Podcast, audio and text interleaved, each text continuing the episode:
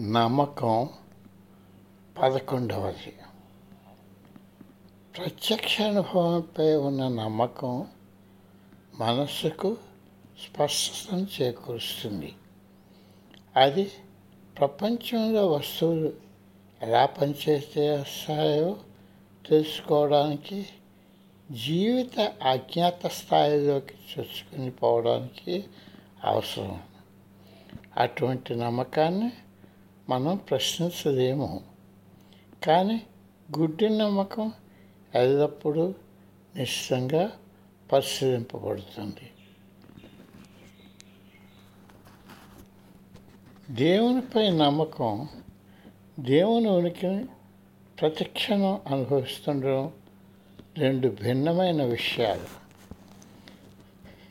సత్యాన్ని ప్రత్యక్షంగా అనుభవించే ముందు దేవుడు ఉన్నాడని వ్యక్తి నమ్మవచ్చు కానీ ఆ నమ్మకం అసంపూర్ణంగా ఉండిపోవడం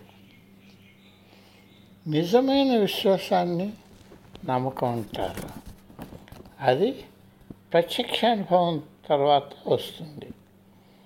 ప్రత్యక్షానుభవంతో వచ్చే నమ్మకం సాధకంలో ఒక భాగమైపోతుంది.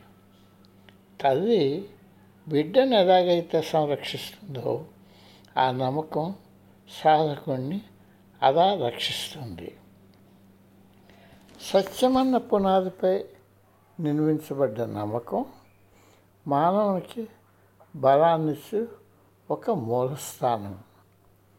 తర్కము సఫ సమర్థంచే ఖండింపబడని సత్యం యొక్క ప్రత్యక్ష అనుభూతిపై ఆధారపడ్డ విశ్వాసం శ్రద్ధ ఏకనమ్మకంగా నమ్మకంగా పిలువబడు పిలువబడుతుంది. అటువంటి నమ్మకం కలుగు చేయడానికి చాలా కాలం పడుతుంది. మాటి మాటికి వచ్చే అనుభవం నమ్మకంపై పరిపూర్ణతకు దోహదం చేస్తుంది. సత్యం యొక్క ప్రత్యక్ష అనుభూతి అన్ని అనుమానాలను తొలగించి సాధకుణ్ణి ఒక ఖచ్చితమైన భావ్యతకు దారి చెప్పుతుంది. అటువంటి భావ్యక్యం వ్యక్తిలో ఒక విడదీయలేని భాగం అయిపోతుంది. జ్ఞానం గట్టిదే. వ్యక్తి ఇతరుల వద్ద నుండి దాని నిజానిజాలు తెలుసుకోవడంలో అవసరం చెందడు. ఆయనకు తెలుసునని తెలుసు. అటువంటిది ఆయన నమ్మకం. ఈ నమ్మకాన్ని ఆధారం చేసుకొని అన్వేషణ ప్రారంభించి తన గమ్యాన్ని చేరుతాడు.